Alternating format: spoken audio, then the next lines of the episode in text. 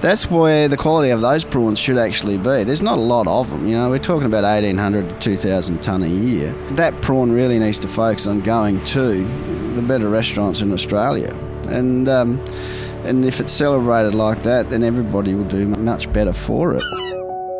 This is Fish Tales, a seafood podcast. I'm John Sussman. Growing up in Port Lincoln, a kid is surrounded by a close knit and supportive community with a strong sense of pride in the town's heritage and traditions. The town is known for its laid back and relaxed lifestyle, and many residents enjoy spending time outdoors, exploring the natural beauty of the surrounding area. Fishing and seafood play a large role in the local economy, and as a result, kids growing up in Port Lincoln are often exposed to the industry from a young age. They may have the opportunity to participate in fishing and boating activities, learn about the local marine environment and its importance to the community. Growing up as a fifth generation fisherman in a town like Port Lincoln is a unique experience, steeped in tradition and a strong connection to the sea. Fishing is not just a job, but a way of life passed down from generation to generation, and it's a source of pride for the family and the community. From a young age, kids learn the skills and knowledge necessary to be successful in the seafood industry. For Andy Puglisi, growing up as a fifth generation fisherman in Port Lincoln gave him a unique and rich cultural heritage, as well as a deep connection to the sea and the environment. Throughout his career, he and his family business, Kinkawooka, have moved from prawn fishing to tuna ranching and mussel farming. In this special three part interview, we hear about Pugsy's life as a fifth generation Port Lincoln waterman. Hi, I'm Andrew Puglisi. I'm a fifth generation fisherman who is based in Port Lincoln, South Australia. I grew up in Port Lincoln, South Australia. I was born in Ballina. When I was about 12 months old, the old man was prawn fishing in, in Ballina and uh, moved to. Move, uh, instead of going to uh, the Gulf of Carpentaria, um, where his mates were going to go catch prawns up in 1967, uh, we uh, we moved down to Port Lincoln, and he started up prawn fishing in Spencer Gulf, and I've been there yeah all my life. Port Lincoln's a beautiful little place, and it's it's really evolved over time. But it's a it's it's it's one of Australia's largest, most diverse. Um, most diverse fishing ports with uh, the, the different amounts of fish that are there to catch. Uh, and uh, the volumes that actually go through the through the port are uh, a major part of um, of the Australian produce. My father was uh, was my idol type of thing, so I always was going to be a prawn fisherman, you know. So I grew up there helping the old man mend nets and uh, um, and, and, and that type of thing. So whenever he went prawn fishing, the next door neighbours knew I was. He would go on fishing because they could hear me screaming from across the road. So I um, I, I was a fisherman, and I I always wanted to be a fisherman, and. Uh, I uh, left school and after year 11 and mum was kicking and screaming trying to get me to stay for a bit longer but um, I uh, I got out of there and my apprenticeship was on a prawn trawler. So um, yeah, I did that for 20 years and it. Um, it was a it was it was an education that uh, set me up for where I am today. Life as a deckhand on a prawn boat is a unique and challenging experience, offering a young boy the chance to learn new skills from close relationships and develop a deep appreciation for the sea and the fishing industry. It's a demanding but ultimately rewarding way of life that gets deep into the DNA of an aspiring fisherman. I worked. I worked for some Croats. Um, they were driving the boat, and I was the young, the young owner's son who got beaten up a bit, you know, over the time, and it got me. Uh, it gave me an education uh, and and uh, it made me grow up pretty quick in the real world. You don't, you can't, you can't play the games you used to play at school uh, in the real world. So it was um, really exciting times. You know, the fishery was strong and booming and uh, I just sat there knowing that I was gonna, I wanted to, I wanted to be a fisherman, I wanted to drive a boat, and um, and it was something that I, uh, I spent seven years on the deck. Learned, learned, started at the bottom, worked my way up through the through the ranks to run the deck for the last four or five years. I was on the deck and and drove the boat for the for the, for the next uh, 13, 14 years, and um, and that got me through to 2000. Um, and uh, I came off the uh, prawn trawl to help the old man uh, run the uh, our tuna farm. So we got involved in tuna farming in '91, and uh, I. Um, uh, it's just it was getting bigger a bigger venture for us at the time, and he needed a hand, so I came off the boat, which at the time was uh, my heart and soul, and and I, I, really did love going to see the see all the different things that you could you know that the sunset sunrises and putting in a really hard day's work, which any fisherman that, that goes to sea does and has to do to, to survive to make a living. The Spencer Gulf prawn fishery has undergone significant changes over the years, reflecting the broader changes and challenges facing the seafood industry.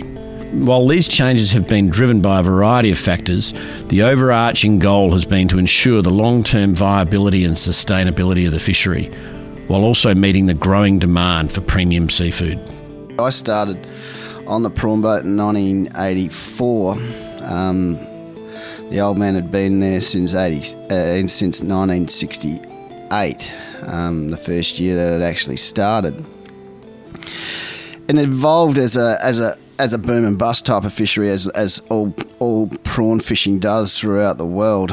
Um, they uh, go out, they'd have their, they'd catch the prawns until there was nothing left, and then they'd come home, type of thing. They were, it was quite an interesting, uh, you know, forward thinking from the fishermen themselves, and this came from the fishermen. It didn't actually come from government. It came in. They, they said if we keep doing this, we'll end up with nothing, and it's this this this try and and nurture this, try and manage the fishery in a way that they can get more out of it over a longer period of time at that time they were fishing up to 120 days a year, maybe even more. Um, and they recognised that by reducing the uh, the days at sea, they could uh, still catch the same amount and make as much money as they were before without putting the effort into um, fishing you know, into that fishery. So then they started out, and the fishermen come up with the idea, but it is absolutely in conjunction with the, the South Australian government. And the South Australian government were very forward thinking. They had some really great man, uh, fisheries managers at the time. I can't remember their names, but um, they were instrumental in actually getting this a system in that they could manage the fishery. Uh, recognise the peak times to go to sea and the spawning times, avoid the spawning time, so the fish would would be able to spawn. There was the juveniles going back into the into the sea and um, and fish for the, the product that they had for next year. All that sort of stuff was really important, and they've honed that over the um, the next forty years, of which they've uh, where it is today, which is, is a very well managed fishery. They recognise when the peaks are, and there's two different seasons one pre Christmas in November, December, and they'll do around 12 to 15 days of fishing at that time. And um, they uh, they catch the fish when it's um, just before, uh, just just after they've spawned and making sure that they, yeah, catching the fish just after they've spawned, and really making sure that um, they, they they catch the fish when it's a nice hard shell and it's a really high quality. And then there's another season that happens in um, uh, from uh, after Christmas in the run time of year, when there's a large volume of, of the of the large medium sized prawn, you know, your 10, 15 and your 16, 20. That happens between um, March through to the end of June in four trips. And um, they'll do about 40 days of fishing at that time of year, 35 to 40 days. The beauty of all that is they've, they they don't they don't go out before they go out fishing. Let's get this straight so it doesn't sound stupid. They go out fishing um, uh, after the last quarter and they fish through the dark of the moon. And when the and then they stop fishing uh, on the first quarter of the moon. This is the same in November, December, March, April, May, June. These are the peak times of catching the fish, and um, they've recognised that that that's when you get after the after, when the moon comes up. Our prawns in South Australia they bury, and they they So the uh, the catch when the moon comes up, the, the catch is halved. So they're putting effort. They're putting um, uh, uh, they're working the grounds for nothing really. So they've ma- uh, they maximise their time at sea, catch the most amount of fish in the short space of time, and then um, they, they leave the leave the fish leave the grounds to um, to fallow for them to come back uh, in the next trip. The two peak trips of the year in uh, in uh, April May, and you know some of those guys, some of those boats, they're sort of they will catch um, you know anything up to five ton, five or six ton in one night. Um, it's traditionally a 50 ton fishery, 45 to 50 ton. They're on a bit of a, a, a down cycle at the moment where they're not catching as much as that. But um, it's been they've been catching 45 to 50 ton for 50 days of fishing. A ton a night average is pretty. It's it, is is uh, is pretty. It's quite outstanding in in the prawn industry. The Spencer Gulf Prawn Fishing Fleet is a group of commercial fishing vessels operating in the Spencer Gulf off the coast of South Australia. It's made up of a mix of small family run businesses and larger, technologically driven and advanced companies. The fleet uses a range of fishing gear and technology to increase efficiency and reduce the impact on the marine environment. The fleet is a significant contributor to the local economy and provides employment and supports related businesses and services.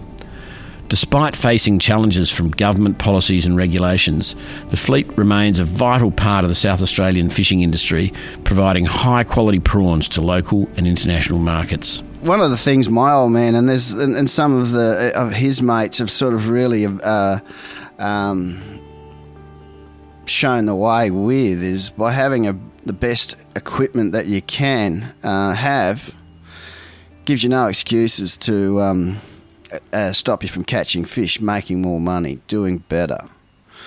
And they've built these boats down there that are 22 metres long. They hold about 20 tonnes of pro- product in the in the freezer. They can freeze, uh, the, and the better boats can freeze five tonnes of prawns per 24 hours.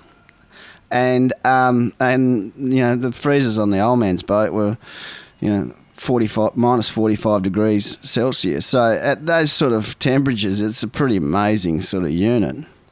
So whenever you caught your fish, you could always uh, uh, uh always put that fish away and, and have it as uh, as a as the peak perfect prawn. You know, and that's what we're all trying to do is produce a product that the customer can get the best quality, the best experience, so they'll come back and buy it again the prawn boats themselves, um, you know, because it's it's. Uh, they don't do a lot of work. They are easy to keep into in a good in a good condition, and they they've they've they've really built up the quality of those boats, really making sure that everything that happens when they go to sea um, is they can go and catch the prawn the fisheries managed on a night by night basis.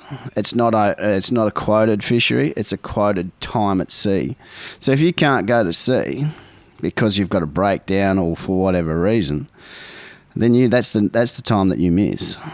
Um, that's the fish that you don't catch, and it can, and you know that's a major part of what, of uh, of you know you miss a few nights, and that's that's all your profit gone for the year. So um, they've the the the, quali- the the boats themselves, and when you go to see you go down there, it really they really do stand out. They're really great boats. They're really well looked after, and there's a lot of pride in the fleet there for what they're doing. You know, like um, well, traditionally, um, prawn fisheries in the world, you know, people that if you got enough money to put a boat together, you'll go out fishing. And that was recognised early on when they first started setting up the fishery, the management of this fishery, and they re- they restricted the amount of vessels that are in in the fleet. It is uh, the amount of vessels now is 39 boats, and it's been that now for the last 40 years or 30 years. Um, there's only 39 boats. They've only got um, two nets. They're only 22 metres long. They've only got 450 horsepower and um, uh, the size of the nets are, and the size of the mesh, all that there is restricted. So there's um, um, a consistent uh, amount of effort going into the fishery. So it's it's very well managed, and there's a, and, and it's a it's a great formula. It's working really well. So they do average their ton of uh, prawns per night.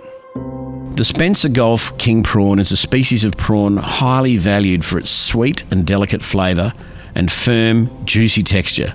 The Spencer Gulf king prawn is also prized for its sustainability, with responsible fishing practices ensuring the long term viability of the fishery. It is a sought after seafood in both local and international markets, highly valued by seafood lovers and chefs alike, and considered a delicacy in the basket of South Australia's seafood. Spencer Gulf King is a really great prawn. You know, like um, it's it's got a, a it's it, it has got a really um, it's got a really rich flavor. It has got a really rich flavour. It's got um, and it, it cooks well. And if you actually, uh, we, you know, I've done. We John and I did a trip uh, to to Europe a few oh, years ago now, maybe a bit longer. But looking at that, comparing our prawns to um, our prawn two, the European uh, scarlet prawn and all those type of different prawns that are around there. And and our prawn, uh, the the Spencer Gulf King, really did shape up well against all of those fish, and uh, it ate well. It eats really well. And um, you know when you when you talk to guys like Mitch Tonks, the famous chefs that really um, yeah really dissect the quality of, of of a product like that. You know he he says he couldn't eat a lot of them because they have such a rich flavour. But he did prefer that. Um, he, he, said it it it it. it um, it uh, compared very favourably with uh, the best prawns that he'd eaten out of Europe.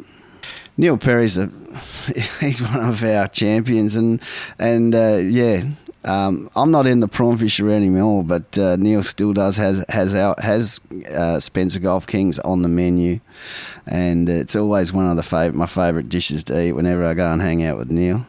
He does a great job, and yeah, just uh, one of those big U6 U8 prawns, one of those out of the out of the, out of the char grill oven. Um, it's a standard dish that I always buy whenever I go and have a meal there. And if anyone's got half a brain, they do the same as well. Life as a fisherman can be a special and rewarding experience, offering a unique combination of, of adventure, challenge, independence, and connection to the natural world. There's so many different things happen over the time, and you know, just you know, there's plane crashes and going looking for people in the water and, you know, all that sort of stuff. There's plenty, there's lots going on out there, and there's lots that doesn't too, you know.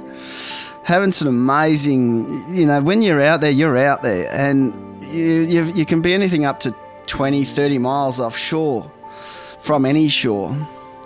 And, um, so if a, a, weather event comes uh, comes through and you're out there, you get the piss belted out of you trying to get out of the out of the, the wild the wild conditions. The cool part about the fishery is they're really really safety conscious as well, and they've they've got a, a cut off um, when the, when the weather gets up over 25 knots, when the wind's blowing 25 knots, and it's very marginal when you go out there fishing. They'll they'll call the night off and they'll add it on to the end of the trip. You know, they try to come up with the idea that you know, oh, we'll catch the prawns later. Well, that never bloody happens, you know. But I'm a fisherman at heart, and that's just the way it is. But um, at least everyone comes home safe. So you had some amazing situations where, you know, great big season. The whole the whole um, yeah, a wave hits the side of the boat and tries to wash you over, all that sort of stuff. So it's, it's really good. It's um, it's it's when I look back on it now, it was really great fun. It's a real adventure when you do go prawn fishing. The beautiful fish that you see um, is something that you don't get to experience in in in um, uh, whenever you do stuff on land. Um, and at the same time, you know, like the boats that that I've, I've, explained is how far, how how good they are at handling the fish and all the rest of it. Also, are really well set up to returning the bycatch back into the sea as well. They've got grading systems on the boat, and and and uh, so the prawns fall through, but all the all the fish and the um, the uh, the crabs and all that sort of stuff that they do catch gets returned to the sea very quickly after um, coming being put on the vessel. You know, and The um, it was all set up so it's all set up for efficiency on the boat, but as it evolved, it actually has been a sustainability thing where the bycatch goes back into the sea. 90, over 90, 90 95% of it all goes back alive. Um, and part of what we actually do is the style of fishing because you can't see prawns with um, the sonars or sounders or anything like that. They don't have a swim bladder so you can, you can see the fish. So it's a lot of trial and error. You do a short shot, see if there's what the prawns are like there. You'll try another shot, just not far away. Uh, I was better back where I was. You go to the north and check to see if they're up the north or are they down the south of that shot, or you test it out to see where the most amount of prawns are to get the most catch the most fish. It's just it's just prawning 101. I'm not telling anything that boys don't do on an hour by hour basis. So you'll do that, but in our fishery, because you haven't got time, there's, there's it's it's such a dynamic fishery, and you have to catch fish quite quickly. You'll only it's sort of um, the way the fishery has evolved. is It's sort of come out at um, you an average shot will be around forty minutes. So that's why the bycatch doesn't actually get beaten up and, and killed before it actually gets onto the boat. Because on the boat, return to the sea, most of it's actually swimming away. Neil Perry, as one of Australia's leading chefs and restaurateurs, is known for his passion and love of the Spencer Gulf king prawn. Perry, who is widely regarded as one of Australia's leading culinary experts, has a deep appreciation for the unique flavour and quality of the prawns, which he regularly uses in his dishes. For Pugsy, a long standing relationship with Neil has helped him to understand exactly where his prawns end up part of being a fisherman 101 is you sell to a wholesaler and you don't actually know where the hell any of your fish end up. And part of my education of hanging out with John Sussman was to um, find out where the hell, it, who ate our fish, where it went to, and and that's where we're able to find out that our prawns go. Um, to you know that they're a staple in the in the supermarkets um, at, uh, in the deli counter there um, and but they also go to and, and, preferred by you know some of the best restaurants in Australia. And as I mentioned earlier on, you know restaurants like uh, Margaret and Rockpool that uh, Neil Perry championed, you know, championed and own. Um, those type of venues uh, which really recognise a premium quality fish, premium quality prawn, um, and that's where they end up. And that's that's where the quality of the fish actually, um, quality of those prawns should actually be. There's not a lot of them. You know, we're talking about eighteen hundred to two thousand ton a year. Uh, the the that that prawn really needs to focus on going to the better restaurants in Australia, and um, and if it's celebrated like that, then everybody will do much more better, much better for it. You know you know, your wild catch prawn it has got so much more um, diversity of, of, of flavour. You know, and like we were talking about, you'll sit there and go, "Oh bloody hell, prawns taste like prawns." You know, that's crap. Yeah, but it's not. That's not the case at all. If you actually sat down and sit sit the prawns down there side by side and actually taste the prawn, then um, yeah, there is a difference in, in, in what the prawns actually taste like, and we we saw that in Spencer Gulf, where you would catch the, the prawns on the on the sandy bottom; they'd be quite pale, or you dig, or you you'd go over the the popcorn coral, coral um, uh, uh, zones, which was just south of uh, just in right in between Wallaroo and Cowell. You know that fi- that those fish were really uh, quite that popcorn coral was uh, quite a red fish, you know and um, they all had slightly different flavors because you are what you eat. You know, if you eat you know, and and that you know we see that I'm a mussel farmer as well, and that's you really see that in what those um, that fish uh, eats when you when you line side by side, you can really taste a slight variation in flavors, you know, and the same really comes out in the prawn. Regardless of the reason for the transition, making the switch from one fishery to another can be a major challenge for a fisherman and their family, requiring them to adapt new fishing methods, gear, and regulations, as well as having to learn new markets and customers. However, with the right support and resources, many fishermen are able to make the transition successfully and continue to thrive in the fishing industry. In the next episodes of this three part special, we'll hear about Pugsy's transition from prawns to fishing and farming the mighty southern bluefin tuna, and then moving on to develop Australia's largest and preeminent mussel farming business.